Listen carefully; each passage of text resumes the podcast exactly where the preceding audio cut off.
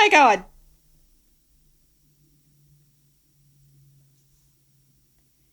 That is a very large moth.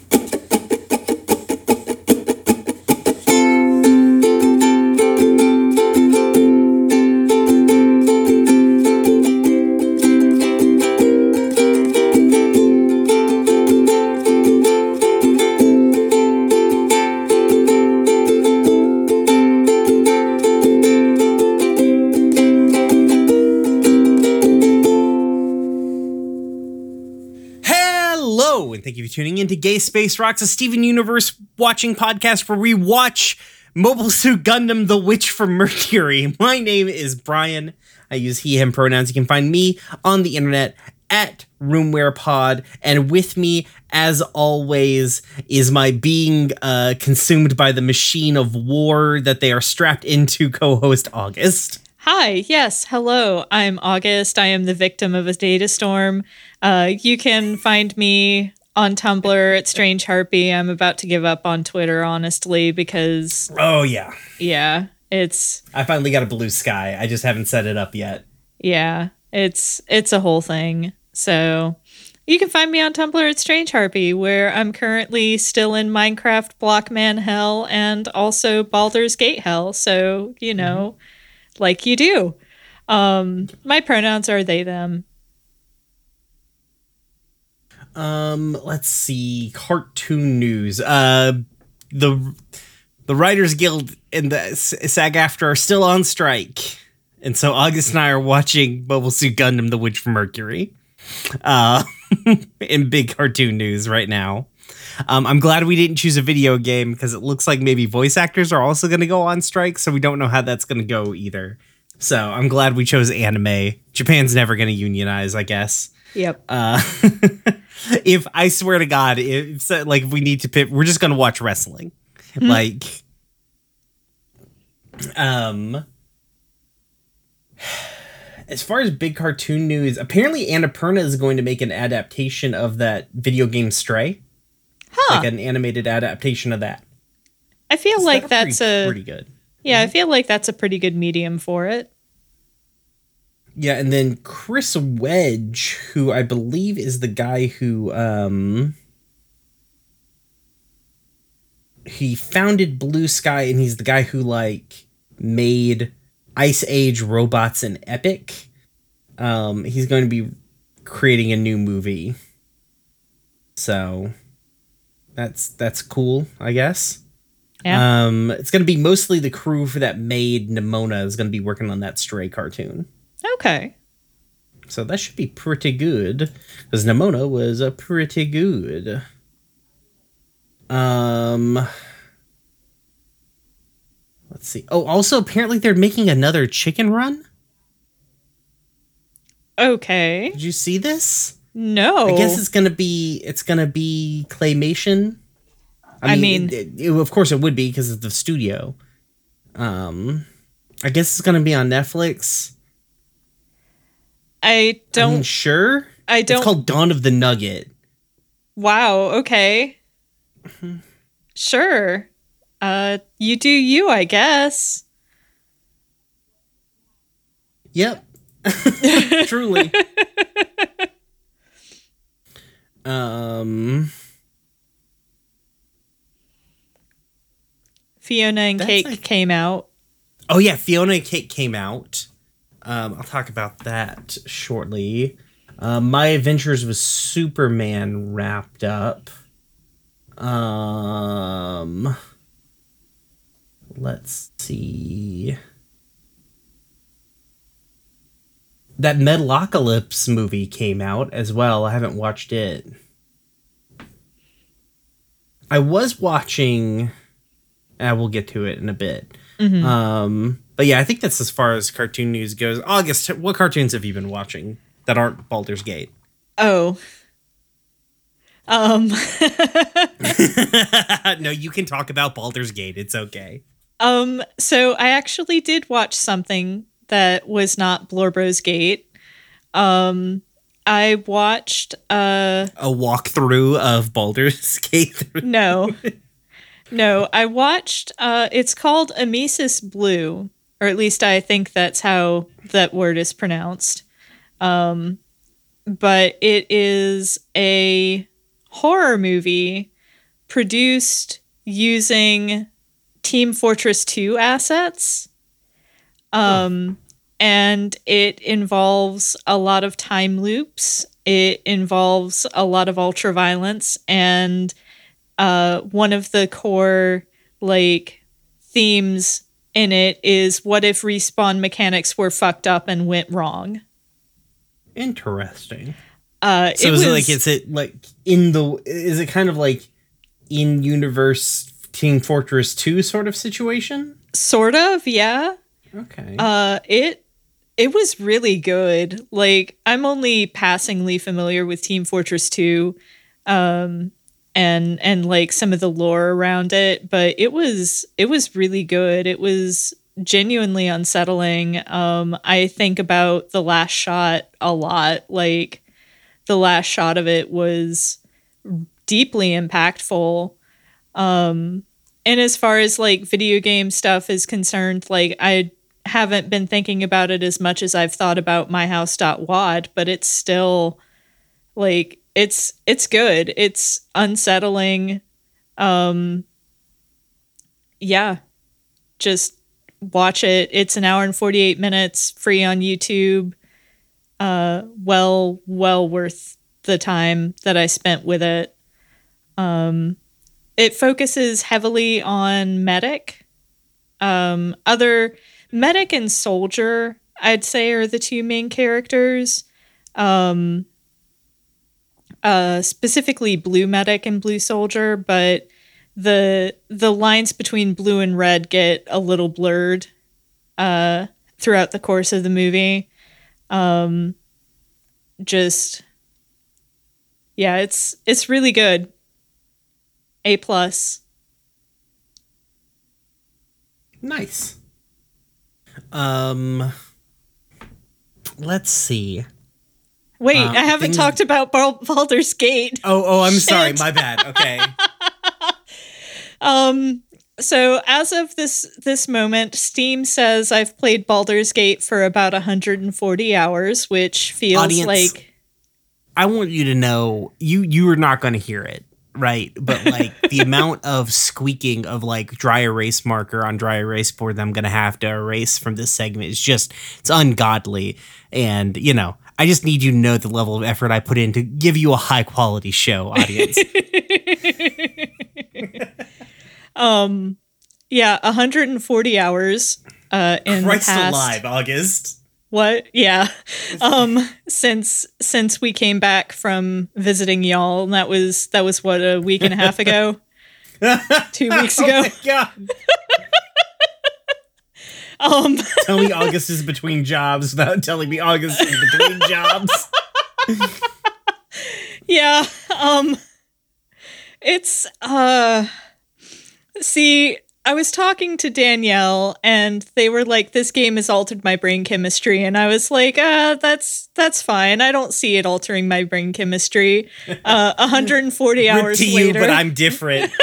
Cut to August to not being different. Yeah. It's bad. Um it's um i don't want to give any real spoilers but um i was when it came to the end game i had to save my game and take a lap. And put it down for several hours before I finally made the the final decisions leading into like the final boss battle. Um now like there are supposedly like 17,000 endings or something like that to the game. Uh I don't know like you know those are probably just some minor nuances between like different games game states you can end the game with uh as opposed to like actual endings that don't involve right. TPKs cuz I got uh a lich wished me to death uh and that was a TPK like literally used the spell wish to kill me. Nice. Um so that was fun. Uh but you know, my best estimate like at least of the not evil runs, there's probably like 5 or 6 endings, I would say.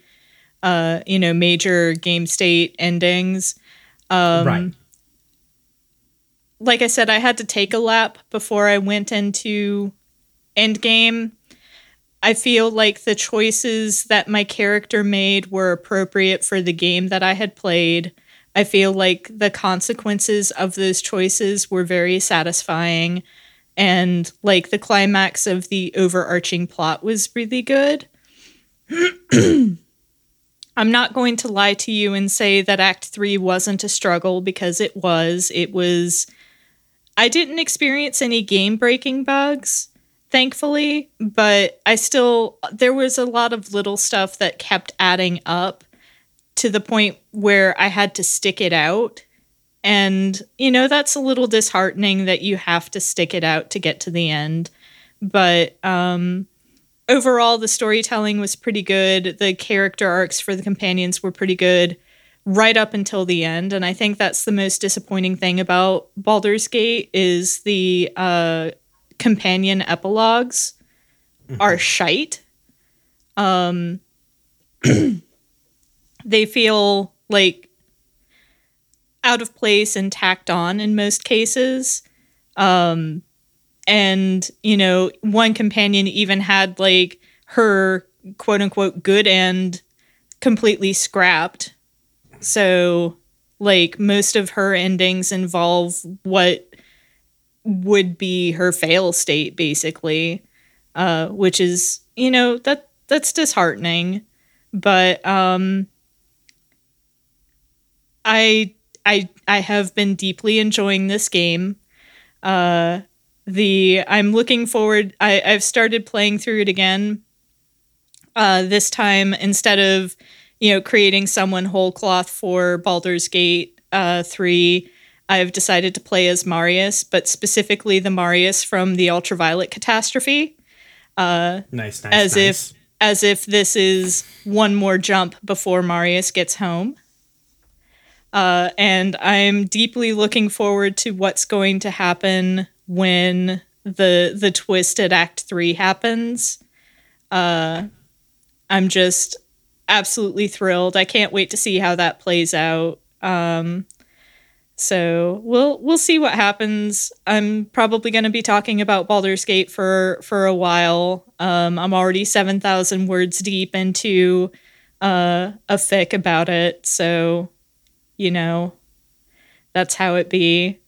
And uh, Minecraft Blockmen continue to also have a stranglehold on me. So um, New Life SMP is, uh, as always, deeply entertaining um, been catching some uh, VODs of Pirates SMP, which uh, is pretty self explanatory. Everybody plays pirates, they modded in boats. It's fun. Oh. Interesting. Yeah. Boats are cool. Yeah. But yeah, Um, Blorbo's Gate. Mine's mine's uh I I've just been watching a lot of shit. Like I watched all of uh my adventures with Superman. It's pretty good. It's a really good little Superman cartoon. I like it quite a bit and I'm interested to see what goes on in season 2 of that. Um I think it's only like 10 episodes, so it's pretty pretty quick quick little binge. Um start watching Fiona and Cake. First two episodes of that are out. It's really good. I mean, I really liked just about everything from Obsidian. Um cuz we you and me August we watched just or not Obsidian but from Distant Lands. You we just watched Obsidian, right? We didn't watch the one where like the Finn and Jake centered one. No, we did, we? not. Okay. Okay. The Finn and Jake one's pretty good as well. Um, but um, if you liked the distance land, distant land uh, sh- episodes, it I think F- Fiona and Cake is great. It is a thing that I have been wanting for a long fucking time, uh, which is an adult cartoon that is not dumb and edgy. um, like Adventure Time has realized, oh, literally everybody who is like nostalgic for Adventure Time uh, pays rent now. um, and so they wrote a show for those people, and it's still Adventure Time. It's still feels like Adventure Time, but like it also feels more grown up. Like the stories they're telling are more grown up, more nuanced, more mature, but like it still feels fundamentally like Adventure Time, which is nice. It's fun. It's nice to have that. It's a thing that I have been wanting for a long fucking time. Um so that one's really good. Did let's see. I'm trying to think about what I have watched since we recorded with Brandon. Um, oh, I watched six hours of fucking content about Salmon Cat. Um, because Quinton Reviews put out a new video, and I watched that. Um, it's good. I like Quinton Reviews quite a bit. Um, he has uh he, I might, I you know, it's very funny. He was talking about this one section where he mentions like he's talking about like um queer relationships and media and like a friends to lovers arcs and he specifically mentions like legend of korra she-ra and the princess's power and the, the owl house and he casually mentions that he's never watched any of them. So it's now my goal to get quinton reviews on this podcast when we start watching the owl house again and make him watch the owl house. Um so you can help me with that audience. Uh but only once we can review it again. I don't want to try and jump the gun too much. Um, let's see. Watched a bunch of good content from Sophie from Mars. Um, she put out two new like long form essays. One is um, the world is not ending. Talks about like um, the cut like uh, like environmental crisis and then like the the fall of capitalism and then her other video. Sophie from mars. Her other video was our new robot king which talks about ai and is a very good breakdown of of ai um and i liked it quite a bit as well. Um let's see. Let's see. Um for no no reason whatsoever uh, i highly recommend that you dear listener go and donate to the aclu um, i don't have a vested interest in that at all though so don't worry about me. Um let's see. I think. Oh, and I've been watching. So Super Eyepatch Wolf, he's been uh, putting vods up of um, his playthrough of Fear and Hunger um, on his other channel, regular Eyepatch Wolf, and I fucking I've been watching these things. I don't watch Let's Plays. Let me be very clear. I'm not a person who watches Let's Plays a lot. Like up until now, the only like person I ever watched that did like let's play ass let's play content is like art like uh RT games.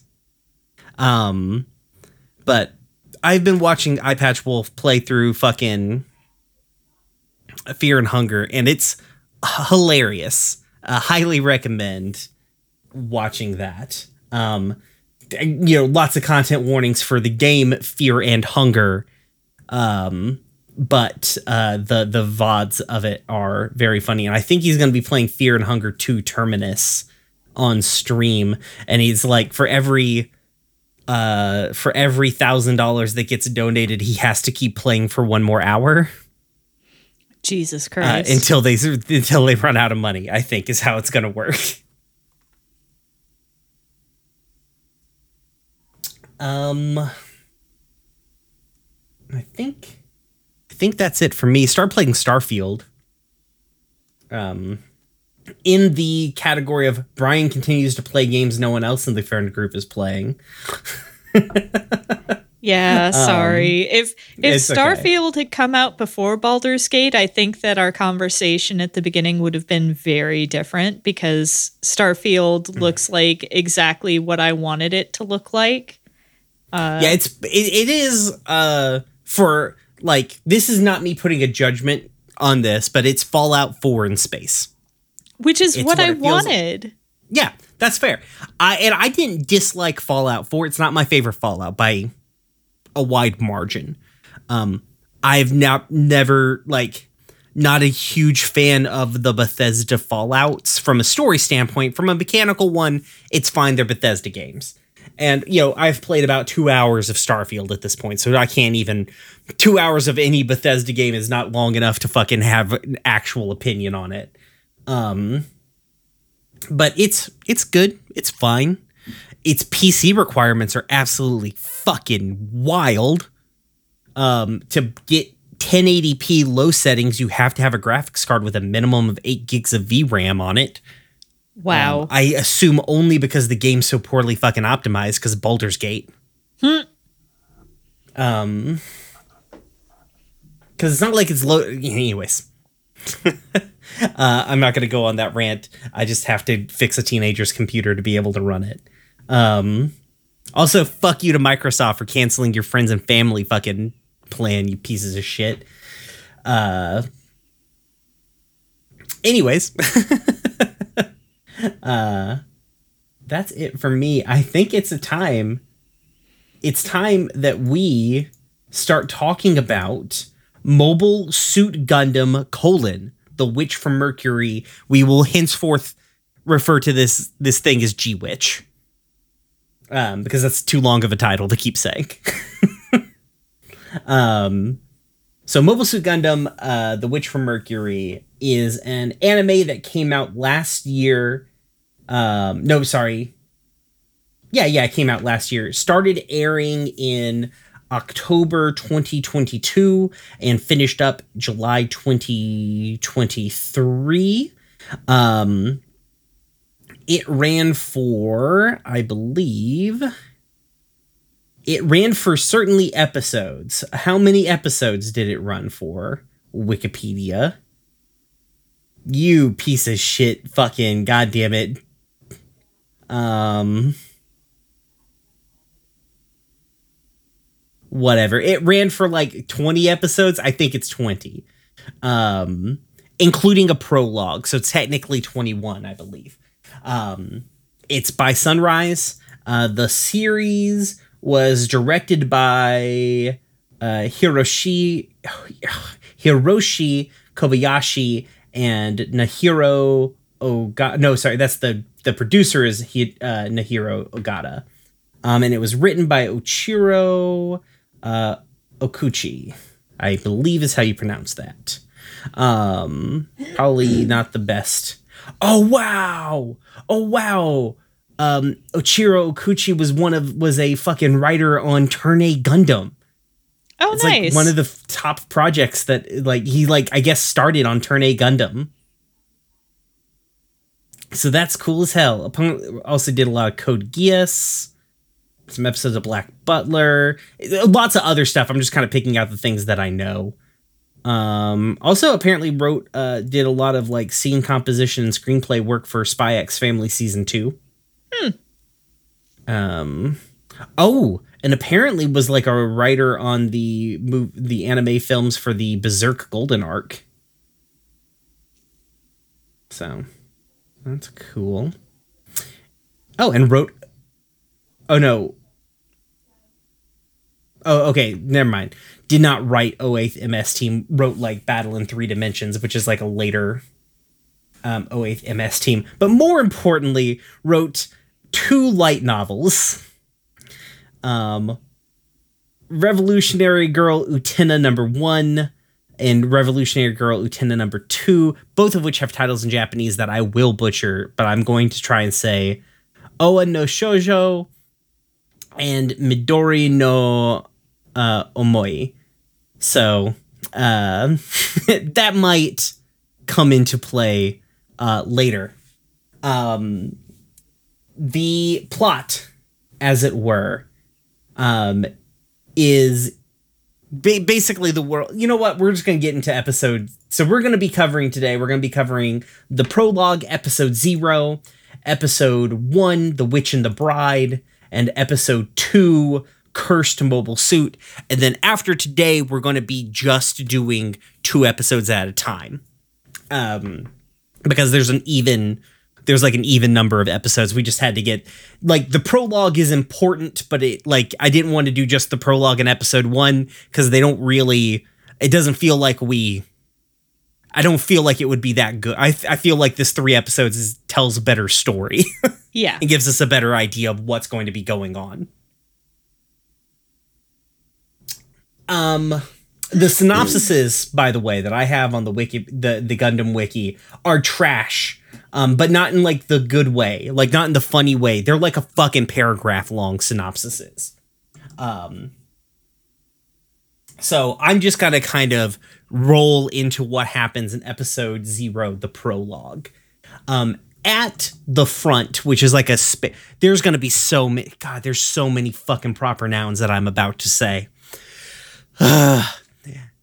at a Folkvangr, uh, a front constructed inside of an asteroid. A front is a a front is what Gundam calls like a space station or like a, a space colony. They're called fronts um, in this Gundam world. The Gundam Lfrith is undergoing uh, operating tas- tests at the uh, Institute's laboratory. Van no wait Van Venadis Venadis. There we go. Sorry. Venadis.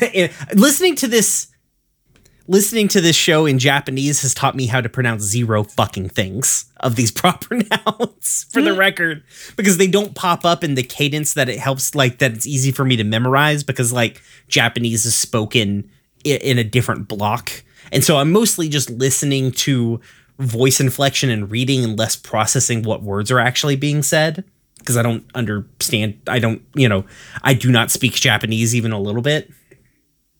Um, but yeah, so um, while so we open up on this base um with a with pi- test pilot Elnora uh, Samaya, who is inside of the Gundam Lfrith. Uh, she is trying to push further and further uh, because the this Gundam is so named because it has a Gund system built into it. Uh, a Gund system is a biomechanical interface originally developed to help people um, who whose bodies have been altered by living in space to better adapt to their their environment, but uh, thanks to the Vanadis Institute, have been turned into weapons, and that's where we are at today. Um, the problem with the Gund the Gundams is that because of their biomechanical interface, they are they have a tendency as you become more and more connected with the mobile suit. Um, it tendency to fucking kill you. Um, um, and Samaya is trying to work deeper and deeper and deepen her connection with uh, Lfrith, which seems to be an entirely new breed of mobile suit. Um, she is interrupted in this by her uh, baby daughter, uh, who is named Irith. No, what the fuck is the baby's name? Er- Eric. Eric. Yes. Um, she is turning four today, and she wants her mom out of that goddamn mobile suit and to come to her fucking birthday party. Um, her mom explains the the work that she's doing. Um, that the Gundam is kind of like her little sister. Um, but they go. Uh, they go to um, go to the birthday party, and this is where we get our first cutaway to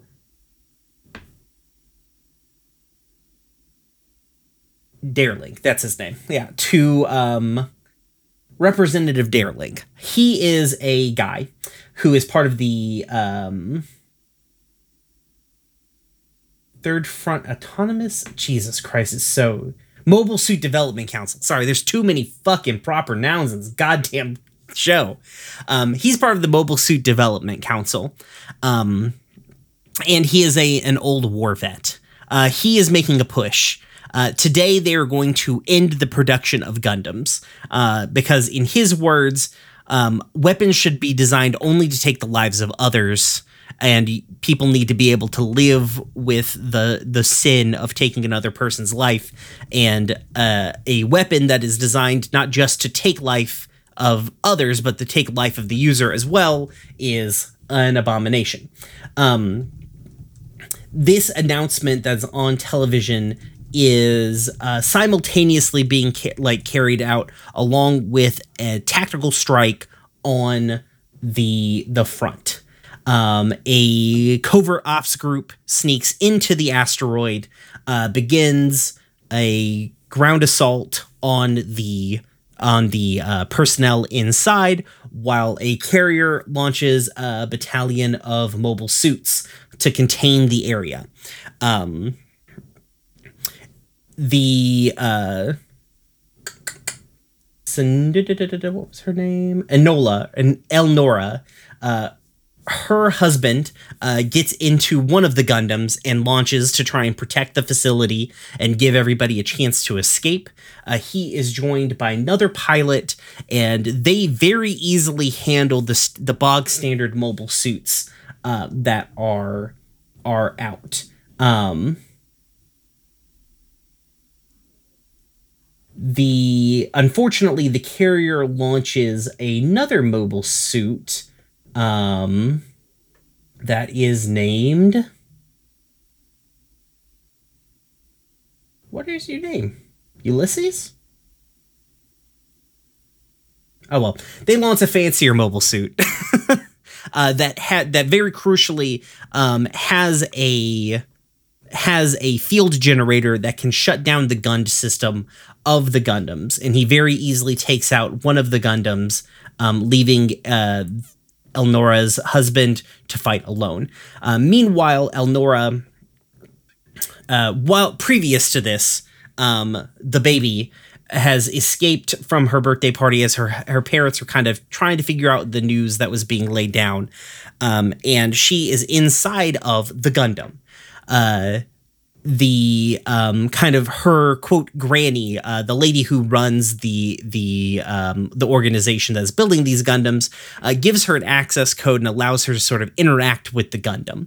Um, she stays inside of the Gundam as things start kind of breaking down, and uh, as her mother uh, finds her in the Gundam as they begin to escape, uh, she realizes that the the deeper level that she was unable to reach earlier has easily been accessed um, by her child. Um, as they escape out, uh, it we get to see some babies committing war crimes because it's Gundam, baby. Uh, um, maybe the youngest war criminal in the history of Gundam, and that's saying something in the history of Gundam. Uh, as this baby um, kind of unknowingly uh in with like very in tuned access to like the mobile suit systems uh takes out the mobile suits around until they are t- they are set upon by the special mobile suit um from the enemy uh, it shuts down the gun the the uh, Gund system but uh, Elnora's husband is able to take out the field generator and push the guy off by accessing level 4 uh, of his Gundam, uh, basically ensuring that he is not going to make it out of this fight to buy his wife and his kid uh, just enough time to escape.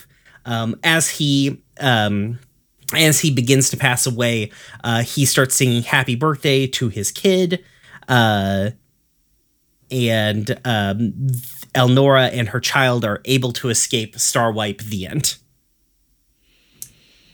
Ah, oh, boy. Love to see a child be a war criminal. Right? Like just little baby do it doing some violence. Well, not really a war criminal. Frankly, just defending herself. Yeah. Um,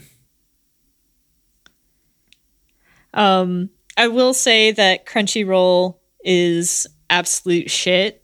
Um so because I knew myself and knew I wouldn't be able to take good notes while also concentrating on subtitles, uh, I decided to watch the dub. But I also, like, even if I'm watching something in my native language, which is English, I still want subtitles for it just in case. And uh, yeah, Crunchyroll doesn't have uh, any subtitles for uh, English dub. What the So- fuck? They have subtitles already. Uh huh. Uh huh.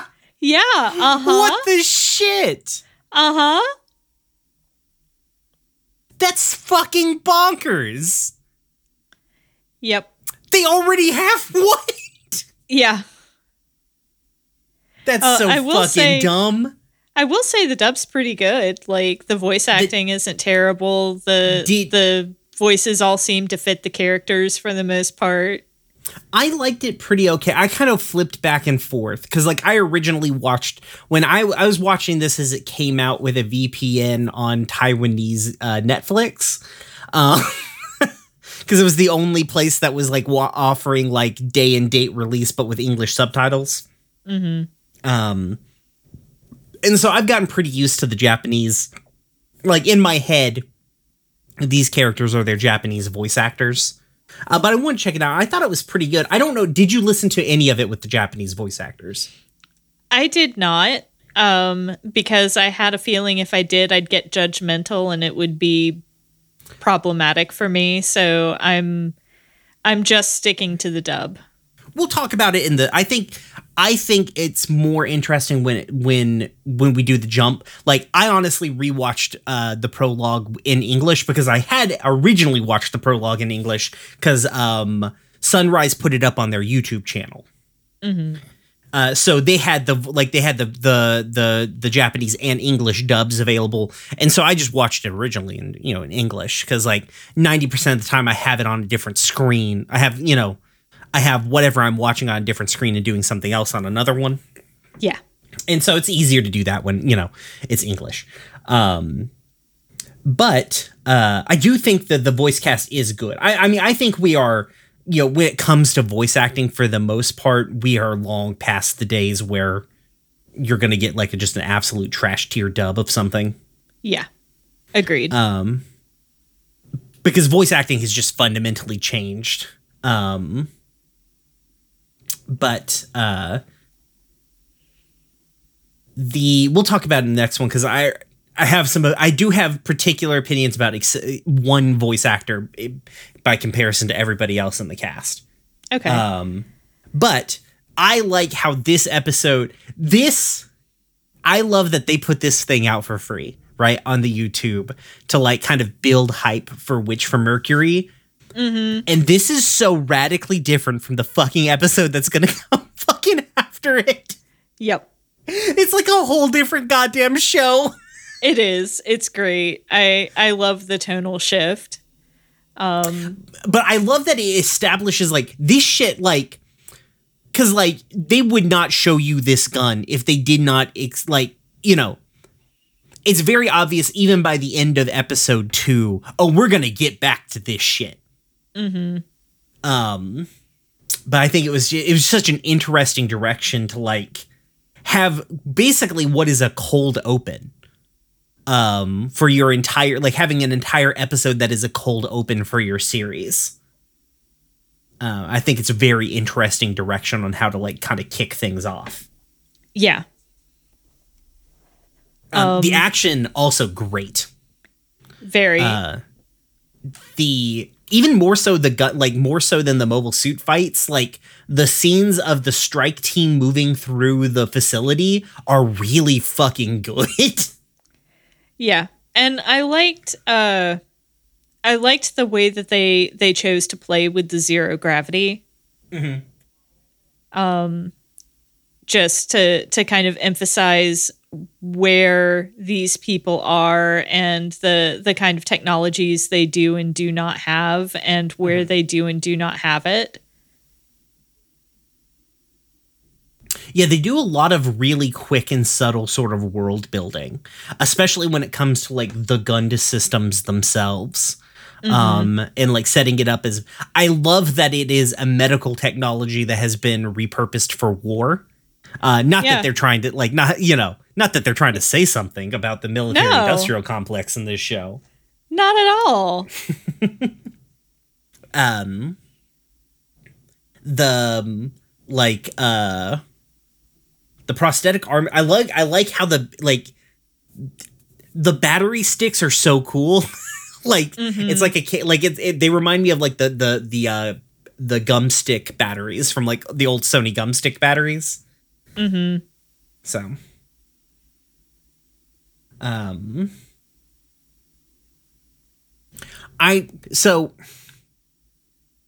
I, I can't like it's been a hot minute since I've watched season 1 and I haven't watched season 2 of Witch from Mercury like at all. Um I don't I'm assuming that grandma doesn't die. In that standoff with those officers, right? I don't know. Like I could easily see it going either way. Mhm. Um it's I think that you get these interesting and unique character designs that would typically earmark these characters as being recurring characters, but have them be throwing, you know, disposable uh, to kind of, you know, demonstrate how everybody's disposable in these situations. Um, right. So, I mean, it's also not uncommon for, you know, a an older uh mentor figure to get offed really early anyway. So, um I could easily see her not coming back, but this is also anime and we didn't actually see the body, so And they were more than willing to show other bodies is why I think it is. yeah. Um I love how much detail and characterness that they put in all of the crew of this base just to fucking murder them all. Uh-huh. It's like it's like goddamn Gundam is here. It's like the last episode. It's like the last couple of episodes of a Tomino Gundam, but just from the jump.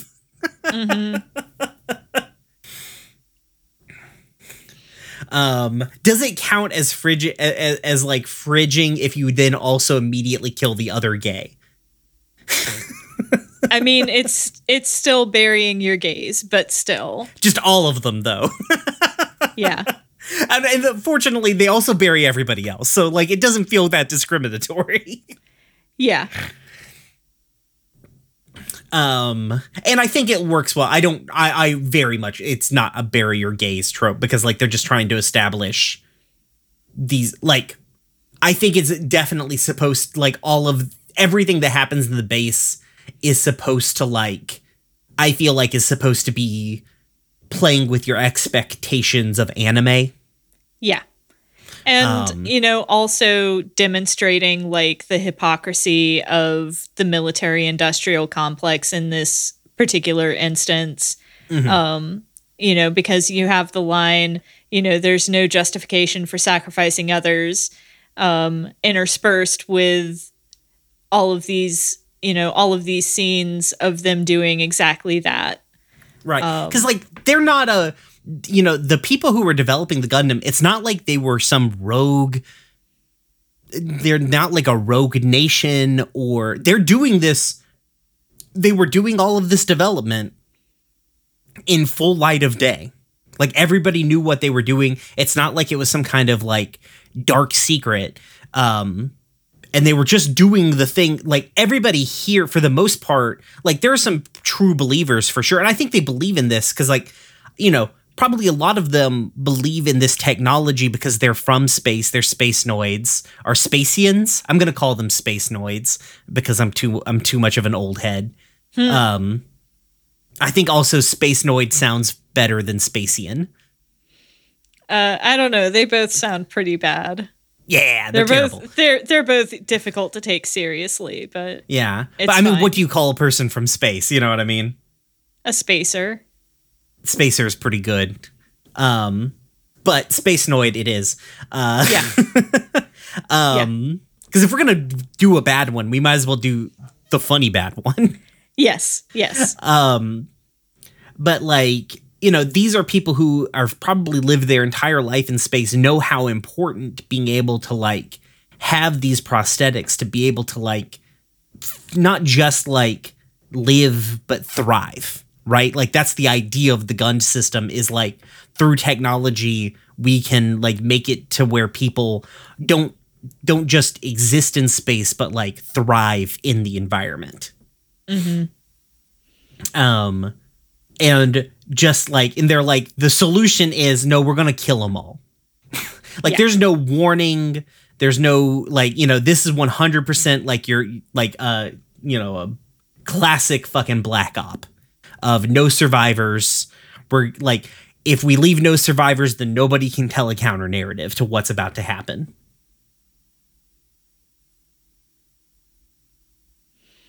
Yep. It's extremely Gundam and I love it. Yes. I love like uh, director Delling is really fucking good as a bad guy. Oh yeah. Uh, he is sick as hell.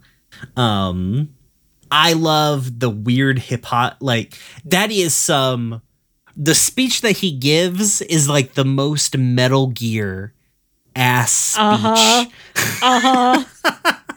I was I was thinking that exact same thing. Like Skullface would be monologuing this at me or some shit. Yes. um, which is great because he is a he is a one hundred percent a Metal Gear bad guy. Like, and more so, he doesn't feel like a Gundam bad guy. Like he doesn't feel like um. To me, he feels like a like Gundam typically talks about like the manifestation of war, how those factions prey upon the weak, um, and like how adults basically like ruin, like through war and series of control, like ruin the lives uh, in the prospects for like the younger generations. And this show is definitely getting into that shit. Um, but this one feels like the most like Kojima brained um, all of that, but through the lens of the the military industrial complex. Mm-hmm. Um, goddamn, that Gundam is cool though. Oh yeah. Uh, the Gundam L, actually, even the the like the grunt suits in this particular fight, like the grunt Gundams, they're pretty sick too. I like their missile pods. Yeah. Like there's there there is definitely a world in which I go, wow, cool robot. like I like how the defining feature of the Gundams is like the bits. Um for the audience out there, uh like anytime like a mobile suit has like independent little drone guys, they're typically referred to as bits because that was like, you know, because of I think like Gundam F91 is when they introduced that sort of stuff um into the Gundam lexicon. I'm sure that shit existed beforehand. They're basically drones. Um but I like how that's like the defining feature of the Gund system. Uh, like it really makes them feel like okay, nobody else has this shit but us, and, and it kind of makes the system make more sense too. Like your brain is having to process all of those little things. It makes the kind of like why it burns you out make a little bit more sense as well. Do we think the baby is just special or that the Gundam works better for children? Um I don't know. Based on based on what I know of like the history of Gundam, it's, you know, not entirely unheard of for baby just special. Yeah. Uh You know, there's also potentially the the I think there's the potentiality for baby engineered. Um but, you know, we'll see if that if that pans out, but uh my inclination just from what I know of Gundam is baby is just special. Yeah, probably. Especially because like in the next episode um Mari can't can't pilot the Gundam nearly as well. Mm-hmm. Um and Suletta seems to have like a full mind meld with the thing. Yeah. um not quite as cool as like IBO. I really like IBO is one of my favorite from a conceptual standpoint Gundams because it doesn't have any laser weapons. Um and the Gundam is special because like it physically interfaces with the body through like um some like ma- matrix tubes basically. Hot. Yeah. Um so but uh yeah. Good. I think great like kick-ass opener for a series. Oh yeah. I feel like you immediately you're like, okay, what the, you know, you're ready for like more Gundam, baby, after this episode. And you know what you get? Not this. and I love that. Brave. Yeah. Frankly brave. Yeah. Um All right, do we have anything else about episode 0 prologue? Nope. Alrighty. Moving on to episode 1 of The Witch from Mercury. The Witch and the Bride. Um, this episode was directed by uh, Rio Ando, and script was by Ichiro. Uh, I pronounced it earlier. Okouchi? Okouchi. I think. If somebody has, like, if I'm pronouncing that radically cor- wrong, somebody please tell me. But I'm trying to pronounce it as best I can. I went to a Japanese exchange school for exactly one summer, so that's the my level of uh, my level of speaking Japanese that I've got. Um, but I think uh, Chiro wrote. It looks like he wrote like every episode, so that's cool. A number of years after the prologue, um, actually let me read this. I'm just going to read this synopsis. As ad stella 122 an era when a multitude of corporations have entered space and built huge economic system. Or built a huge economic system. A lone girl from the remote planet of mercury transfers to the As- uh, Asticassia School of Technology, run by the uh, Benerit Group which dominates the mobile suit industry. Her name is Suletta Mercury. With a scarlet light burning in her pure heart, this girl walks step by step through the new world. So, the uh Yeah. see what I mean? that's- That's not an episode synopsis. That what are you talking about, Bryan? That's exactly what happened. Yeah, but I mean it's not not, I guess. She does walk in this episode. Yeah. Uh, the episode opens up with Suletta Mercury sitting in the cockpit of the Aerial. It says here in the plot description Gundam Aerial, uh, but they tell me a number of times this isn't a Gundam. Uh, uh, she's checking through her student handbook to make sure she's got everything ready for her enrollment. The ship is only five minutes away from the school, uh, located on Front Sector 73. As the ship enters the docking course, she views uh, the, skew- the school from afar, uh, talking to like talking to herself, but kind of to her mom that you know she finally made it. Using her student notebook to control the magnification level of uh, Aerial's display, she zooms in on a person who is floating around in a normal suit. Um, normal suit is a spacesuit um, in Gundam. I don't know why it's called a normal suit. It's, well, it's not. A normal suit is like different from what we conceptualize as a spacesuit, but not super different. It's like you you probably can't be out in space for a long time in a normal suit. Let me put it that way. um, it's it's a normal suit compared to a mobile suit. yeah, I guess so. Um, uh, Ari or uh, Suletta uh informs the captain of the ship that there's somebody floating out there, and she readies the aerial, um, fl- jumping out to try and save her. Uh, she rescues this person, pulling her into her cockpit, where we are introduced, uh, where the person um, flips up her visor. It's Minori, um, Min- Minori, Minorin. Sorry, geez, I let's call her Minori. Uh, Minorin, uh, signaling um, that like mad at Suletta saying I almost escaped after headbutting the piss out of her uh, and saying like I almost escaped and you fucking ruined it you owe me um we get a cute little thing uh after this we get a cute little thing of Suletta coming into the school um Suletta, uh, then she arrives at the um, she arrives at the uh, kind of like on the ground where drills are ran. So this school is a mobile suit school.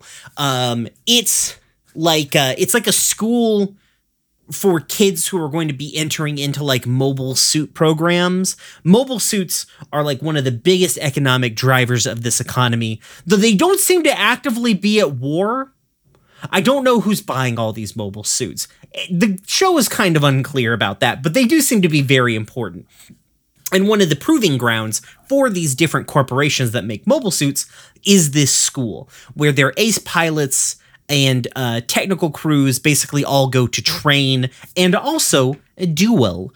Um, Suletta is introduced to uh, Nika uh, Minoru, uh, who introduces herself to Suletta and offers to answer any questions. Suletta tries to thank her, but she stumbles a bit, being very overwhelmed since it's her first day at school. Three curious uh, students bombard Suletta with questions. Uh, they conclude that she it must be one of the elites uh, in the piloting program for Mercury to to be her, and um, kind of uh, tease her about her sort of like old fashioned sort of country bumpkin vibe. Um, notices uh, Minorine walking to her class and begins uh, and being called over by a teacher. Suletta remembers the demand to take re- uh, responsibility, offering, um, and she walks up to uh, Minorine and offers to help her with another escape. Uh, this raises some gossip among the other students, uh, notably a pilot named uh, Fel- Felsi Rollo, um, who knows about uh, Minorine's wish to run away to Earth. Uh, the alarms begin sounding, uh, signaling the beginning of a duel.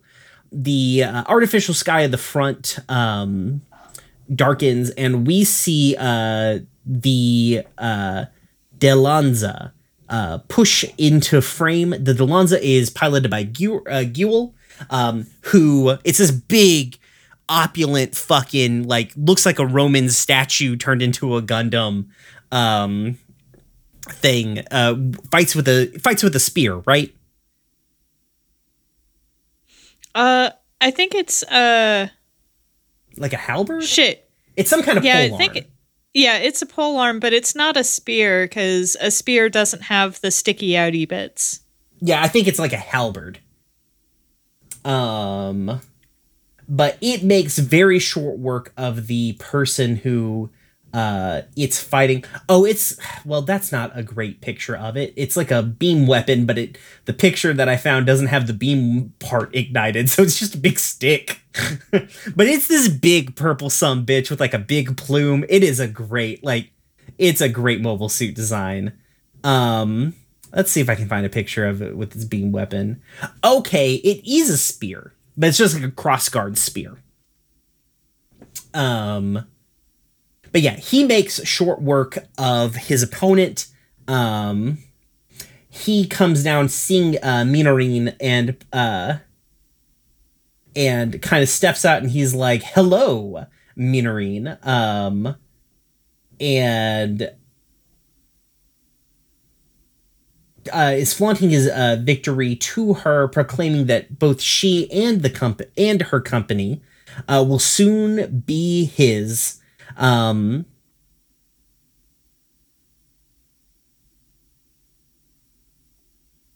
uh, his brother uh, tells him that class is still in session. Gru- uh, explains uh, the reason for the duel was because Parker had laughed at him, calling uh, him uh, a man with a runaway bride. Um, Guel now awaits for Parker to apologize like a groveling worm and for Minorine to see it, but Minorine leaves.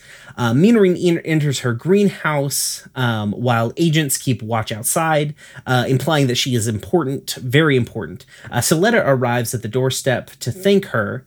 Uh, she explains how the dueling, um, she then explains kind of the dueling system and how it works, and while uh, why Guel is her fiance uh, because of it this synopsis does not explain it. Anyways, dear audience, how it works is if you've seen Revolutionary Girl Utena, it's what's uh-huh. going on. Um, Minorine is the prize. Whoever the basically the top dueling student uh, at the academy is is destined to be her groom. Currently, that's Guel.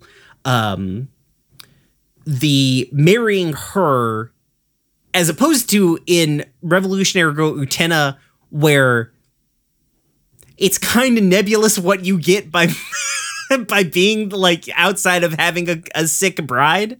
Um, in, in this world, uh, by marrying Minorine, you will inherit uh, the number one mobile suit company in the fucking universe, basically. Um, it's a pretty uh, big deal. And uh,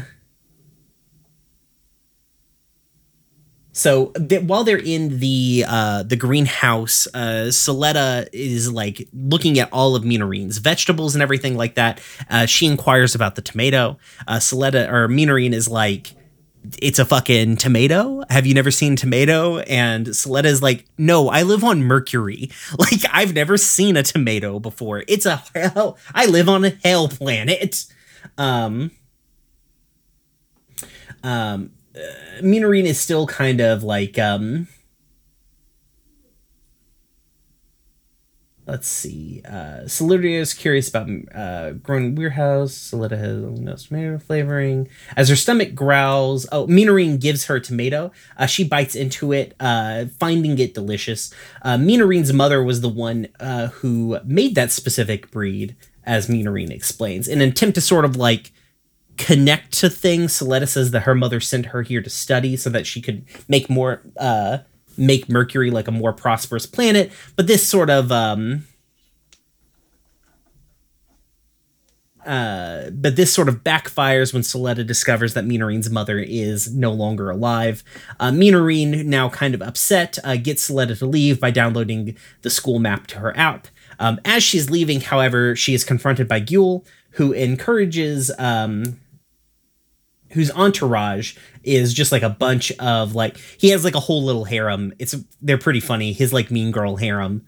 Um, they're fun. Uh, they make fun of Minorine's fa- har- uh, farming hobby, and he tells her um, that she should come live at his uh, like his kind of faction house to prevent further escape attempts. Uh, despite her father making the rules, Minorine does not agree with this engagement, questioning the very idea of always following what their parents decide. Uh, having been insulted as daddy's little lapdog, uh, Guel knocks the plants uh, off the wall of the facility. Um, Minorine grabs uh, Guel from behind, but he shakes her off, causing the tomatoes to fall to the floor. Um, uh, his entourage uh, laugh at this, but Suletta, uh, but believes that they all need to stop him, but none of them are going to. Um,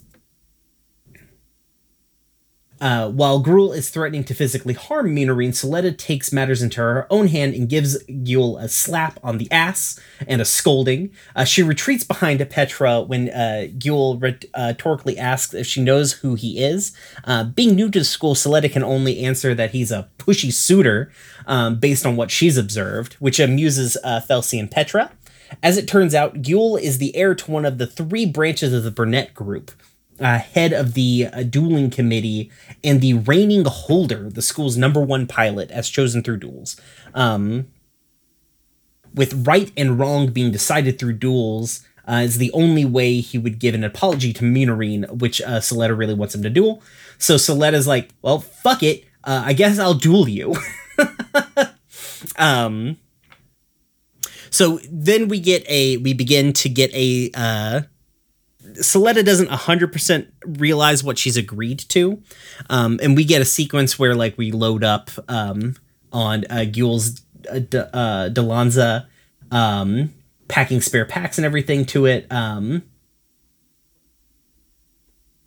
meanwhile, um, uh, Guel's dad is preparing to like assassinate uh, director Darling.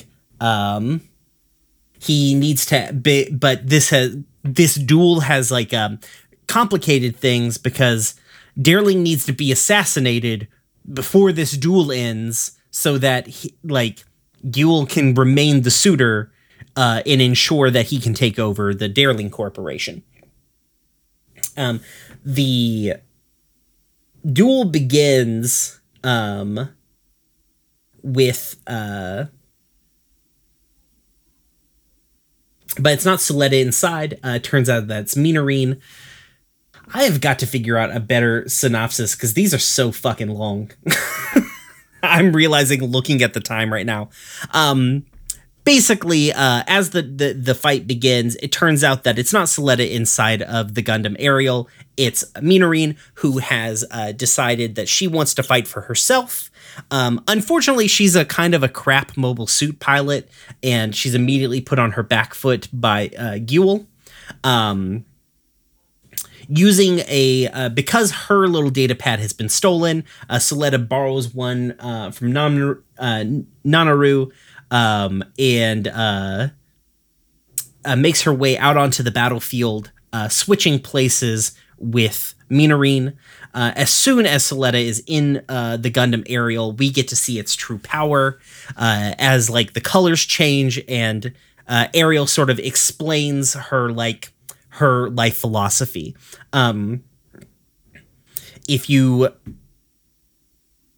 if you take a step backwards, if you back down from a challenge, uh, you lose one. You lose like the opportunity to uh, you you lose the opportunity uh, to to learn. And if you take a step forward, but if you take a step forward, you gain too because you gain the experience and you gain confidence, basically.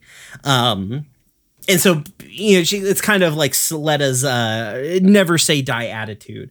Um, which uh, fills her with the power of anime, and she deploys her bits, which absolutely fuck Guel uh, be up beyond reason.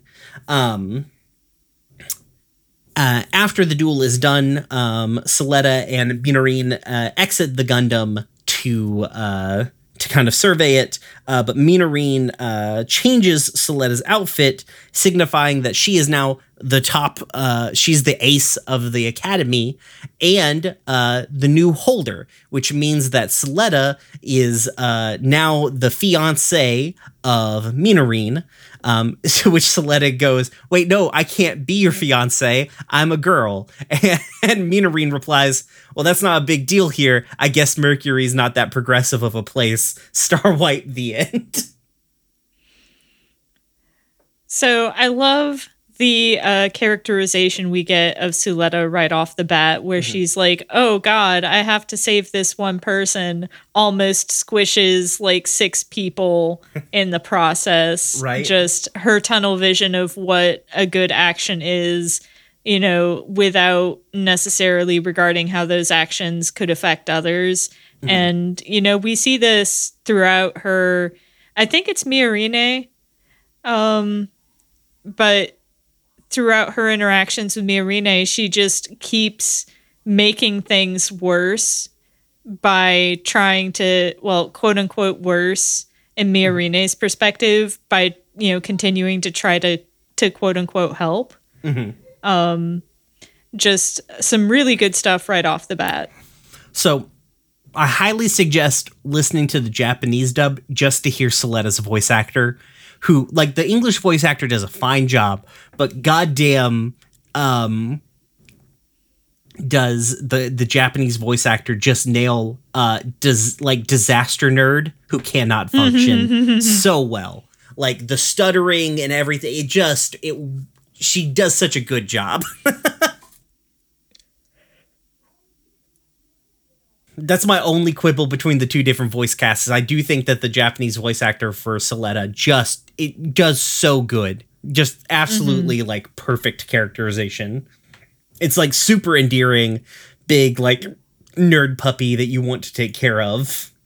Aw.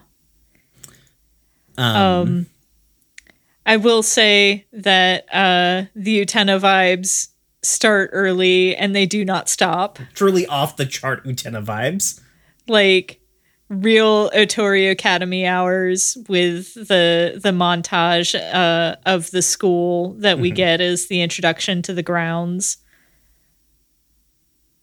Um I I like that we kind of establish like there's all like what how the factions work and all that shit too. Um I mean, we established it, but I'll be honest, I did not retain a single one lick of it. Um, basically, basically, like what it boils down to is that there's a dueling council. Um, yeah, and the Student the, council got it. yeah, the student council. Um, and the members of the student council are are made up of like just the top, like the heirs to the top companies in the economic sector. One Um, of them's tits out all the time. Yeah, one is tits out all the time. One is apathetic anime boy. One is uh um let's see. Like there's every every every uh, anime stereotype is represented yeah. on the student Um, council. Yeah, and I like I like that the series does not care or you know, maybe it does care a little bit about how absolutely ridiculous the idea of settling petty disputes with mobile suit duels uh is like on the one hand, it's like just accept it. This is part of the world because we say so and because it has symbolic meaning but also like on the other hand it it could easily represent that these people just have so much fucking money it doesn't matter if they trash a mobile suit in the pursuit of petty disputes Well, they kind of talk about it a little bit in episode 2 that it like the the duels also kind of work as like function as like product commercials for the mobile suits.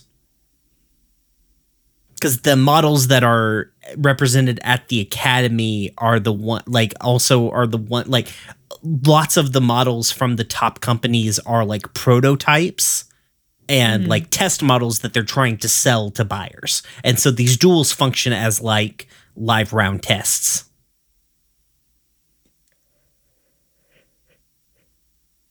Um it's still dumb. It's like a paper thin justification for shit happening. Yeah Just mostly duels happen. Just don't think about it. Duels happen. That's what's happening. Duels. yeah um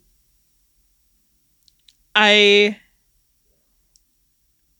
I can't help but think of the tomato scene as being like a Persephone moment. Mm-hmm. uh where or or like eating the fairy food wherein like Suletta is like bound to this place this is this is when she you know the moment of no return for her I also like that it's like um I I think I think it's Minarine. Because I think that's how they pronounce it in the Japanese dub. yeah that's that's not how they pronounce it in the English dub so I'm not surprised be- that they're radically different. yeah, I'll I'll have to listen to the Japanese dub and see if I can pick it out. Um Let me see if I can click on the character. And if it's got it's like it has like a pronunciation guide.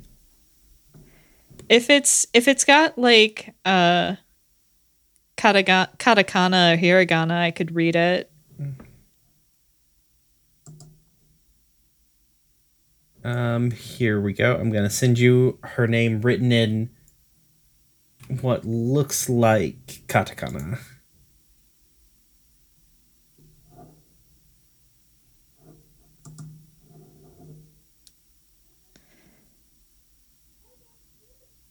Yeah, it's Miorine. Miorine. Okay. Yeah. That's not how the Japanese cast pronounce it. Um, I'm not surprised though. Um, th- that is not uncommon in many Japanese dubs. um, but yeah, like I also like that it functions as like Minorine. Like, it's the first of like many couple of moments where like she's like, "Oh, this girl is just like this." Uh, Mhm.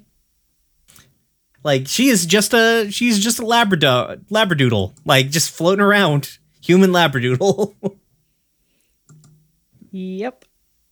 um i love Guel is a good piece of shit bad guy Yeah, I oh god, the Saionji vibes are off the chart. truly Um it's it's good shit. don't hate it's him really too good shit. let me tell you august don't hate him too much I mean, he's got the the daddy issues going for him, so you know he's gonna. Th- Mm-hmm. He's got there's that- gonna be a turn. oh yeah like it every anime has to have one of the bad guys who switches sides, right? Yeah. And he is like, uh, he's got big Vegeta energy. like, Uh, I I wouldn't go that far, but um, yeah, prob no, you're right. Yeah, he doesn't have big Vegeta energy. He's got big Yamcha energy. damn. I'm not wrong. No. And Yamcha did start off as a bad guy, so like short term antagonist. Um, way back in the world of Dragon Ball. Um, at least I think he did. Anyways, um, I do wish they wouldn't go quite as hard on him being a big, big piece of shit in this first episode because it would make like the threatening to like physically assault uh Minorine is not great. mm-hmm. It makes gonna make that that overall um that that that face turn a little bit harder for me to swallow. Um but uh but otherwise he's real I love the fucking design of his mobile suit. That big purple ass motherfucking thing. Looks like a Yeah. Z'Gok. Um it's sick. I love the the big floof too, like because like the the rules of the duel is that you have to take off the crest on the the head of the mobile suit um to win the duel. Um, which uh Guel does in the first duel by like full on decapitating the other mobile suit. Um, for people who don't know how Gundams are typically do do and are not watching the show along with us, um the pilots are in the chest of gun like of mobile suits typically. So decapitating them does not like kill anybody but it does like stop the functioning of the mobile suit. Um but yeah i like him. I like his like his weird little like um his fan club that follows him around. And his brother who is obviously like an even like you can tell his his brother is big like uh big I'm going to inherit the throne energy. Yep. Um I also love the only thing that saves uh uh Minorine's dad is like fucking Suletta bodying this guy. I like how they weave in the faction stuff. They're like in the back, like, yeah, this is a w- wacky little school drama. In the background, like, lots of political machinations are happening. Mm-hmm. Um, I do want to say the music for the duel fucking slaps. It is, it is really good. Like they knew, they knew they had to hit it. Yeah. And uh they knocked it out of the park. Um and my my last note for this episode is that Suletta is like what if uh Wakaba were Utena. it's true, yeah. Like definitely, I like how they have the the same sort of similar roles, but like they did not like one for one copy personalities. Yeah. Yeah. Like Suletta is a protagonist who is not like like Utena is a protagonist who is like your typical has like a lot more Utena is like a shonen protagonist in Revolutionary Girl Utena. Yeah.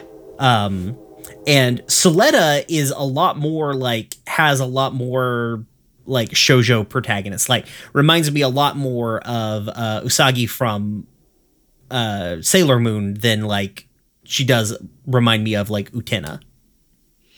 Yeah. I can definitely see that. Like not a reluctant hero, but like somebody who doesn't typically have like heroic qualities, but like has that drive to do the right thing. Mm-hmm. That catchphrase she has makes no sense. It's so hard to parse. The like, if you did like the lose one, gain two, like that shit, just like Yeah. it's so hard to you can tell they they try it's gonna come up often and a lot and it's so hard it's like i don't quite understand what the metaphor is here and i don't know if it's like a thing that works maybe better in native japanese you know what i mean mm-hmm. um, than it does. Like maybe it's just clunky when translated. Yeah, or maybe there's some sort of cultural tu- touchstone that we're missing here. Mm-hmm. Oh, there's also a possibility they they came up with something they thought sounded profound and just leaned into it. Too, they're not. You know, anime is certainly not above that. Yeah. Um.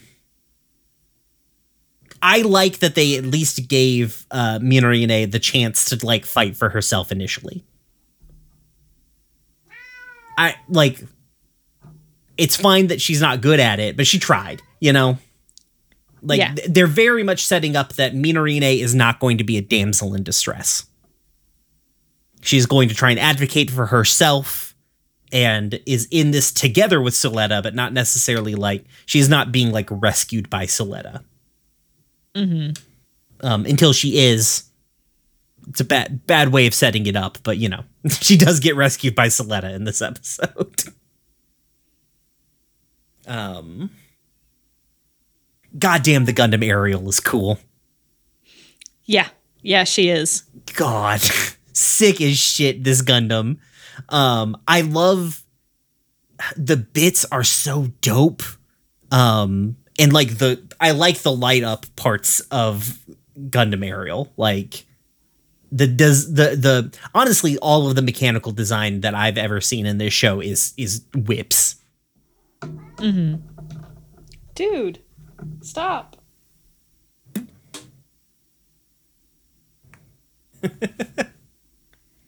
you know what time it is. It's It's, a a little little, bit bit, time. o'clock. Um, the bits are cool. That's the that, that's my takeaway from most. Every time a Gundam shows up and it has bits, it's the dopest shit. Drones are cool. I'm sorry. I know they're not cool in real life, but in anime they're so cool.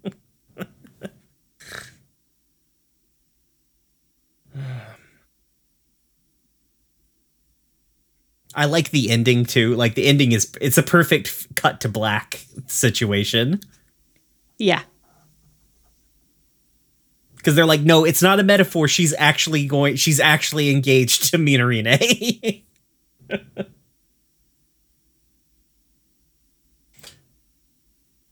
um, this anime is gay. Get used to it. Also, we get a very sh- quick. I think uh, maybe it's is are the Earthlings.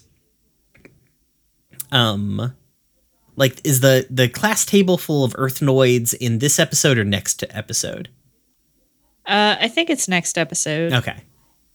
We'll talk about my second favorite character in this show, Chuchu, when we get to there. Um, okay, so so her name is Chuchu. Yeah, yeah, yeah. Her Okay. nickname is Chuchu. Yeah, I I thought that's what I heard, but you know, I didn't have any subtitles to verify. So, All right. Well, let's, unless we have anything else about The Witch and the Bride, let's move on to episode two. sounds good. Episode two, The Cursed Mobile Suit. This one was direct.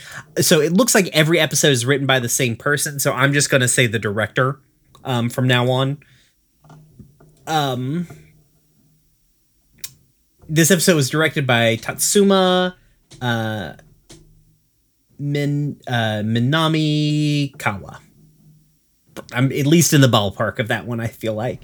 Episode synopsis Suletta has won in her combat with Guel. However, there are now suspicions that her mobile suit Aerial uses the banned Gund format, a forbidden witch technology. Meanwhile, Minorine uh, faces a crisis as her father, Darling, wants her to leave the school.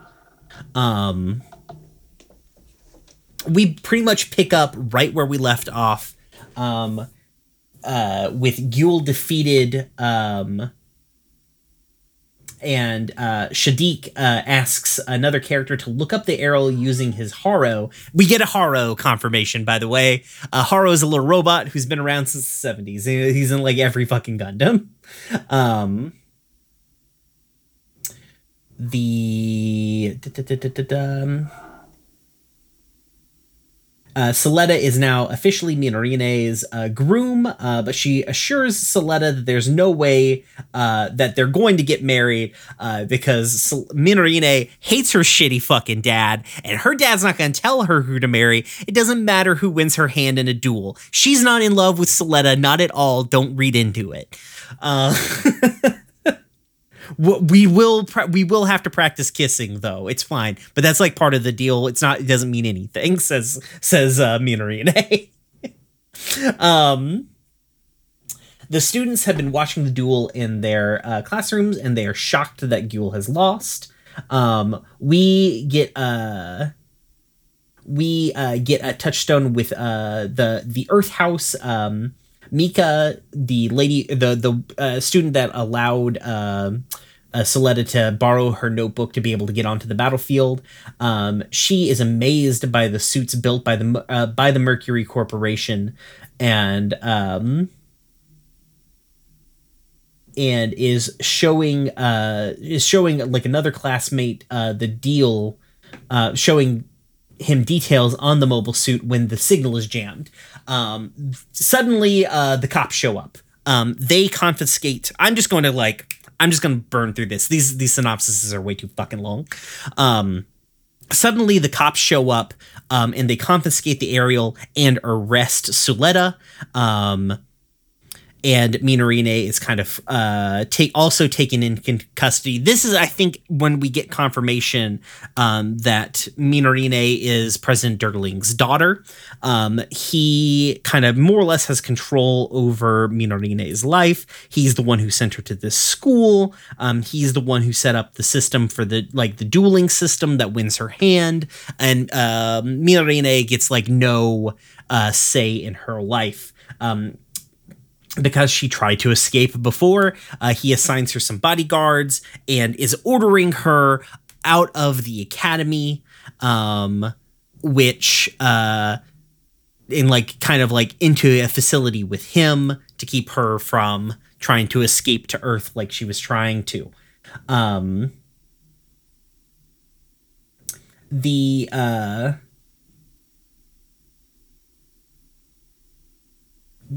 let's see.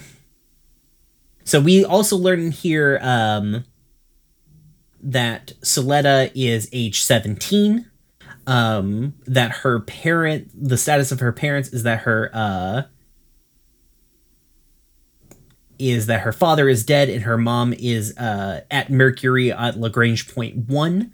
Um, but she doesn't seem to understand what a Gund system is when she's interrogated about it.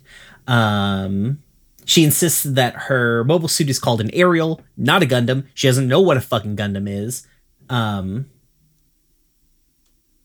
the interrogator asks her if she's part of the Vanadis Institute, and she has no idea what the fuck that is either. Um, the Benerit group is uh, watching the interrogation. Um, they don't think that she's a witch, uh, but they can't seem to find any like hard developments for uh, to connect um, this to the Verness group. Um, they are investigating. It says that the suit is registered, re- uh, registered to the Shinsei Development Corporation of Mercury, and they're being investigated.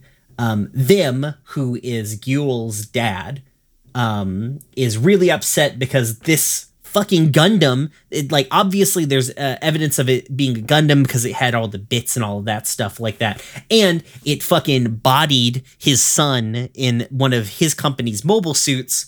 Uh, and he thinks that this duel uh, should be rendered null and void, and that his son should be made the ace and the holder uh, once more. Um, the uh, duel results are avoided, and um, there's gossip emerging that uh, the that Suletta cheated all amongst the school. Um, this is brought up to Minorine, who is uh, kind of in the classroom hearing about all of this. Um,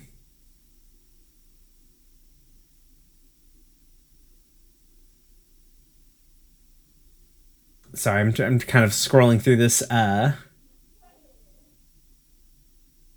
uh, Suletta is taken into custody, and Minorine is uh, video calls the front management company, and she demands to see Suletta. Uh, but operator number two tells her that it's up to President Delling. Frustrated at her father again, she lurks around the spaceport uh, um, departure lounge. An announcement men- uh, mentions um, that's not doesn't play into the actual plot here. Uh, an agent arrives, um, but he's not here to get Minorine back to class as she expected. But he delivers a message to her from her father. She is to unenroll from the school so that he can arrange a groom himself and return immediately uh, to his facility. Minorine asks the agent for the agent's phone to read it herself. Uh, she is furious at her father for never consulting her ex- or explaining anything to her, whether it's enrolling her at the school or forcing her to quit playing piano, uh, who she should be friends with. He um, he didn't even uh, come to the, her own mother's funeral. She throws the phone at the window and rushes off to the bathroom. Um, as somebody notices the conversation, uh, Miorine is approached in the bathroom um, by somebody who gives her the coordinates to that she was trying to escape through. It's the smuggler that was going to try and get her out of there. Um, uh, she's like, "Hey, do you still want to go to Earth? Do you still want to get out of here? And you already paid me. We're good for it." And Miorine is like, "If you can get me out of here, uh, I'm ready to fucking go." Uh, and so they begin to bounce. Um, back at the uh, at the uh, kind of like the Mobile Suit Council building, uh, gets slapped in the face by his dad for losing the duel. Guel bows for forgiveness, although his father uh, will have the duel results voided. Guel does not seem pleased with that. After uh, leaves the office, Vim is told that he has another visitor it is the representative of the Shin Sei Corporation, Lady Prospera. And uh, immediate, let me tell you, audience, I haven't asked uh, uh, August's opinion uh, of Lady Prospera, but I think I know what it is. Uh, it's almost like we share a brain mm-hmm. cell. Um, Suletta is stuck inside her cell. Um, when the buzzer rings, uh, it's a fellow student from uh, from the academy. He introduces himself to Suletta. Um, his name is Elan. Ellen? Elan? E L A N is how his name is spelled. Probably Elan. That sounds fancier than Ellen. um, uh, digs into the food um, and begins kind of breaking down um, kind of like at everything that's happening. Um, and uh, she questions uh, his motives for coming to help her, which he plainly answers that he's in. Uh, uh, that she interests him and he desires to know more about her, which makes her blush. Um, because we because this is Revolutionary Girl Utena, and we have to make some uh, we have to get some uh, love triangle shit going down here. Um, a council meeting um, is called about the Mobile Suit Development Council, uh, where Lady Prospera shows up. She's like, hey, I made that goddamn mobile suit and it's not a fucking Gundam. And everybody's like, it looks like a Gundam. It does a lot of Gundam shit. And she's like, well, read your uh read your fucking readings. Did it have a data storm? Was there a data storm? Uh my pilot's still alive. How could be a Gundam with no data storm and my pilot's not fucking dead? Um and everybody's like, "Oh, she's got a point there." She's like, "It has new, it has like our proprietary uh, drone technology, which is what you know." Why it can mimic uh, things that the Gund format could do, but it is not a Gund format, is not a Gundam. And she's like, so there, you know, you can let everything go. And then President Delling is like, no, that's a Gundam. and she go, he just says that. Like, I cannot stress to you, audience, that he just goes, no, it's a Gundam. And she's like, why? And he literally goes, because I say so. um, it looks like all hope is lost when lo and behold, who has arrived but goddamn Miorine, who it walks in, she's like, hey dad, fuck you. um, she's like, I'm tired of you treating me like dog shit. You're gonna let Suletta go. And he's like, I'm not gonna do that you're my daughter. I'm the president of the whole goddamn galaxy. You're gonna do what I fucking say because I make the goddamn rules. And she's like, well, then I challenge you to a fucking duel uh, by your own fucking rules. So are you going to be a god? Are you going to step up or are you going to be a fucking coward about it? Um, we hard cut to the cell um, where uh, is kind of like sadly looking at her her curry tray. Um, and Miorine bursts in. They they, hug each other, um, and she's like, "Suletta, um, listen, you have got to duel one more time. Um, you have to win, otherwise, uh." the Aerial will be scrapped and I will be sent away. And and Suletta is like, oh God, Jesus, Star Wipe the end.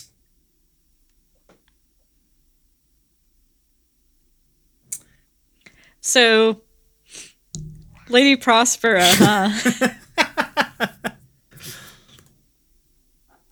um Lady Prospera, obviously uh, the character from the prologue, like the most ob- like it's like I love when Gundam puts the Char Aznable mask on people you already know the identity of.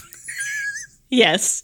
like like it's not even a little bit confusing. It's like she has the same robot arm, you know what I mean? Mm-hmm, I do mm-hmm. like that she I do like it I mean, it does serve a function inside of the story because it's obvious that like she has changed her identity and the identity of her daughter. I think I have an idea about. I have a wonder about this, but um, she's definitely hiding her own identity with the little mask. Yeah. Um. But uh, I do. I do like her her rebuttal basically just being like, I'm wearing it because I'm disfigured, you numbnuts. Yeah, I live on Mercury. Fuck you. um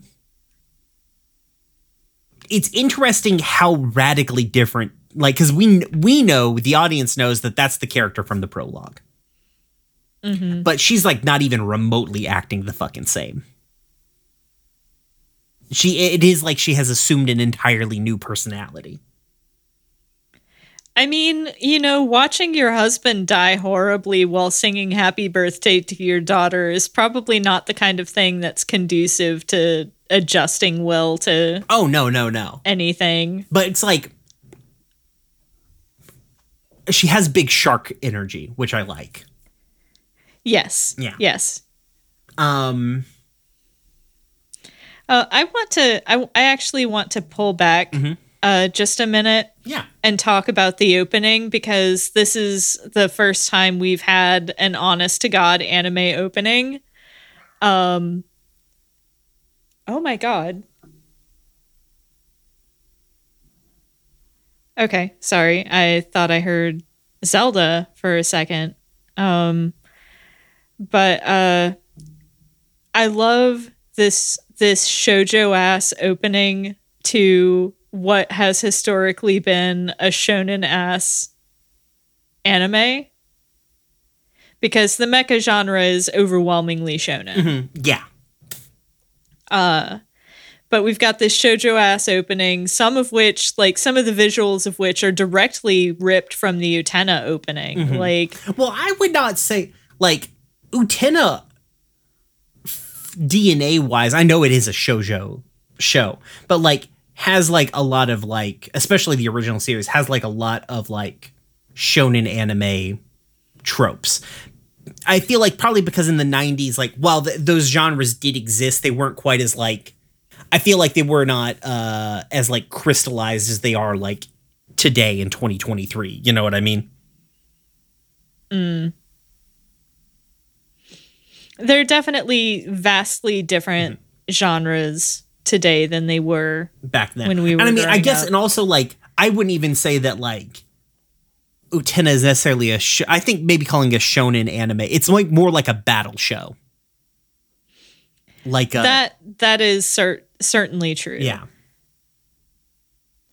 But like there are visuals that are directly ripped from the Utena opening here. Uh Like there's no mistake who the mother of this show is. Mm-hmm. Oh yeah. I mean, especially considering the writer has written two Revolutionary Girl Utena light novels. Mm-hmm. Um, I like how it it definitely has Utena vibes, but I think I like the twist that this whole like meta layer of politics adds to the entire thing. Oh yeah. I'm I'm not saying that it's just Utena. Oh no, no, yeah. But but you you know my my love for Utena mm-hmm. and my you know I'm always willing and ready and able to point at something and go look they did this on Utena um so as as we we demonstrated throughout the entirety of Steven Universe so I mean listen Steven Universe was straight up just stealing entire animation scenes from Utena so Yep. Um, speaking of yep, the music, yep. the end theme for this show fucking bops. Mm-hmm. Like it is a, like um, both both honestly the the uh, the OP and the ED uh, are both just wit for this this anime. Agreed. Uh I mean it's the the the soundtrack is no no Kanno level soundtrack, but it's still pretty good so far. Yeah, yeah. Like inside, like I like the the we'll hear it again. Like I like the dueling theme. The dueling theme is really mm-hmm. good. Uh, the rest of the music is is good, but not like it doesn't stick out in the same sort of way. Um, yeah. But if you have to nail one song, you've got to nail the du- dueling theme. They understood the fucking assignment. yes. Um. let's see. Um, I'm I like that politics showed up in this show. mm-hmm. Um, and like I I like that if you were off if you were put off by episode one and the tonal shift from the prologue to episode one, I think episode two really brings you back, and you're like, oh okay, we're gonna hit a middle ground between these two things. Like. Yeah it's very obvious from this that like we're like this entire show is not going to be the dueling academy you know like at some point as all gundams must do either they start in space and go to earth or they start on earth and they go to space and at some point we got to go to earth like mm-hmm. and uh, i think that the the prologue in this kind of give you a hint about like what that's going to look like when we get there Yeah, especially considering the uh, the interplay between the space noids and the earth noids. Mm-hmm. Um, there's we're gonna see some protest signs. I think in the next, at least in the next two episodes, that are hilarious. um, I'm looking forward to it. Uh, I also like our little introduction to like our you know quick quick little introduction to our Earthnoids. Um, mm-hmm. I Chuchu, Choo Choo is so mean. I love her. She's like the angriest little thing in the all of history. Um, I love I love how she's named Chuchu and has those two big uh big uh puffballs on her head that look like large round ears that you might see on a small monkey themed uh mascot in right? a different anime. Yep, yep. um, she punches a character so hard I thought they died, and then uh, like I just like it's one of the most viciously animated anime punches is going to come up delivered by Chuchu. Nice. like she's a full-on little firecracker and I like her quite a bit. Also, um it's obviously obvious that her and Nika are married already. Mhm. Uh so um I like I like the characterization that we get for Miorine as well because this really feels like very heavily a Miorine episode. Because like we yeah. kind of like episode one was to introduce you to Suletta kind of like protagonist A but Miorine is definitely like is not is protagonist B. They are both the protagonists of this show. I feel like. Um and this is a, I like how this shows like Miorine is like like you know it gives you your hero's call to adventure where you know she makes the choice like she could save herself but like she's not going to abandon Suletta who was like legitimately nice to her and did like nice things for her. And you know maybe she has a crush on but who knows like who's counting whatever. It's not a real marriage. We're not going to get real married says says Miorine mm-hmm. definitely not going to get real married. Um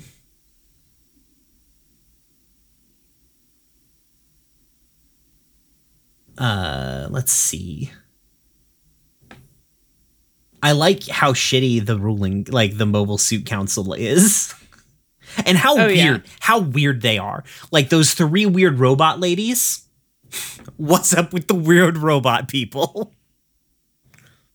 Eh, you know, the future just be like that. like there's not a single member of this entire ruling council that just doesn't give off the sussest vibes in all of existence.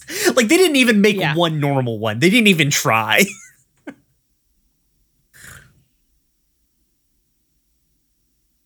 um already setting up the Guel uh like episode 2 they're already setting up Guel's face turn. yeah. Um Well, you know he can't stay a bad guy because he has brightly colored hair. That's true. Um, oh man, they're like in the next episode they're gonna give him like his new mech, and it's real sick looking. um, let's see. I like uh Alon. I like how they're setting up Alon as kind of like a possible love interest as well. Extremely pretty boy, like your evil pretty boy. Um, Evil wayfish. they do some Elon is a very interesting bad guy. Um very interesting what they do with Elon, which feeds into some ideas that I have about because again, I haven't seen season 2. Um but I find it weird that Suletta like under the polygraph test or what have you, right? That she's taking. Like she says her name is Suletta. And that's not what her name was, you know? Mm-hmm. So I'm wondering is this so I, I don't know if the it says explicitly in episode two, but obviously like um Lady Prospera is Suletta's mom. Yeah. Yeah. Obviously. I'm wondering if Aerial, the mech, is in fact the kid that was in the prologue, and Suletta's like some kind of clone or some shit. Are you getting that vibe too? Eh. I can see it. I can see it. So I don't know. I mean, she's the right age. So like, it's not like she was like she's younger than she should be or something like that. But I don't know. Feels like it, the show could go that direction. Yeah. I certainly wouldn't put it past it. Because Lady Prospera has big bad guy energy. Like extremely huge bad guy energy. Oh yeah. um And it's very cool and sexy of her. yeah, she's extremely cool and sexy. Um we're not just like it's big bad guy energy brackets positive. brackets Yes. sexy. um I like uh fucking Miorine showing up to basically like what if uh the president's child showed up to like a UN hearing and just read her dad to filth on the middle of the on like the UN floor. It's really what happened.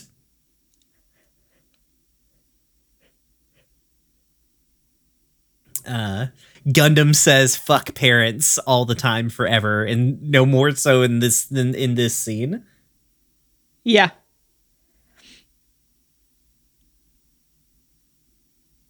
Yeah. Does does anybody have a healthy relationship with their parents and and Gundam?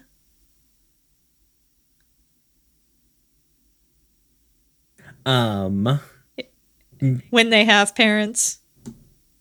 Let me think. No. Okay. Uh, no. Though, frankly, Suletta is not the worst relationship, uh, or I mean, Miorine is not the worst relationship with somebody's parents in Gundam. Yeah. Um, fair. Amuro really first and first and top of that list, frankly. Uh, his mom, real fucking big piece of shit. So, oh, apparently there's like an after credit scene in this episode that I did not watch. Apparently, there's a, a ship flies uh, by an asteroid. The uh, uh, Darilbalde is giving chase is being chased by two Dilanzas, which fire beams at it. Um, the Dar uh, Balade detaches the beam saber parts uh, from its back and um kills these two uh, Dilanzas with uh, a beam javelin. Cool. I'm sure that has some sort of bearing on the plot, but whatever. um, I'm here for the two girls. I'm not really. The mech fights are like a bonus. Um, yeah, mood. but these characters are really good. Like sometimes, it, sometimes a, a Gundam is mostly about the fights, but like they do a really good job because there's not like really any big robot fights in this episode, but like you you're you already it already feels like you're inve- like you're invested enough in the characters that you want to see how this plays out, right? mm-hmm. Um, so that's nice. Um, alrighty. Well, do we have anything else about the cursed mobile suit? I do not. Alrighty. Well, um, next week, y'all, or next time, uh, we will be watching episodes three and four, Guel's Pride and Unseen Trap. Um, and then we're just going to be doing two episodes all the way. Um, uh, we're going to be basically doing two episodes all the way uh, to the end. Um, if the writer strike ends before we end this series, then maybe we'll, I don't know what we'll do. Um, so We'll figure it out. Mhm. Um, but yeah. Uh, let's see. What's going on over on FTL land? Oh god, FTL land is a mess right now. Um, I haven't actually finished putting together the episode for next week um, because I have 140 hours in Baldur's Gate 3. Uh, and uh, we're gearing up for me and Anya getting married, so I don't know what we're going to be doing here for the next little bit. So, um, Well, FTL probably has deserved know- a break as being the only Standing Stone show that hasn't hasn't had some uh, scheduling issues in the last six months.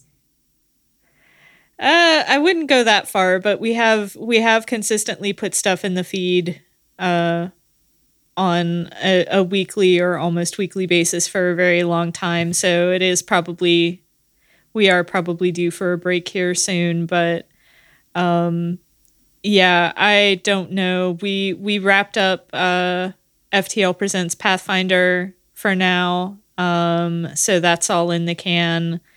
Um, we're continuing apace with season seven. Uh, got some.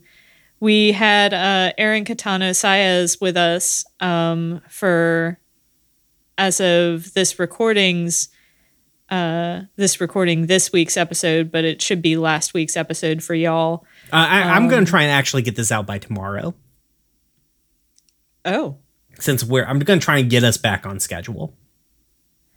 okay. Yeah.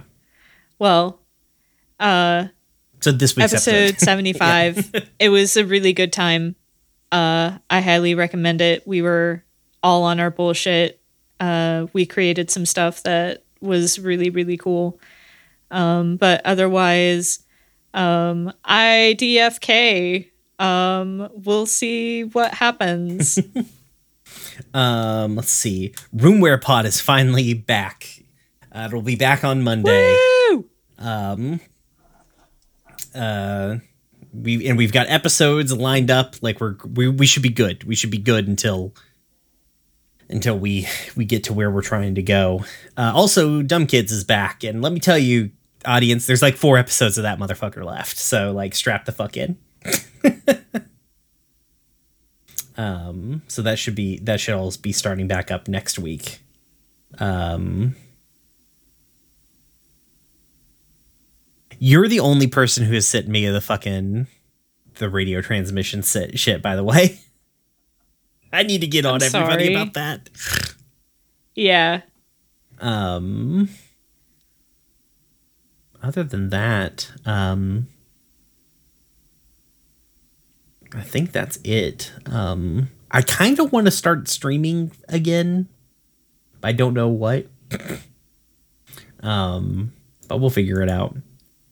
Uh, this Sunday, uh, come on over to the um, the Moonshot Network's uh, Twitch, where you can see me uh, competing with some other folks on playing uh, Smack Talk Showdown, uh, which is like a card game where you cut wrestling promos at everybody, and I'm gonna win. I'm taking that belt. There's a real belt. Uh, I've never been more motivated to do anything in my life. um. So, all right. Well, it was Brandon last time. Do you want to go ahead and take a take us on out of here, August? Get us reset on this new Gundam era. Yes. Uh, in which case, dear listener, I ask that you be like Cookie Cat and use your daughter to pilot a mech and destroy the people who are inevitably trying to kill you. Peace. We should end it instead of saying peace. We should say war.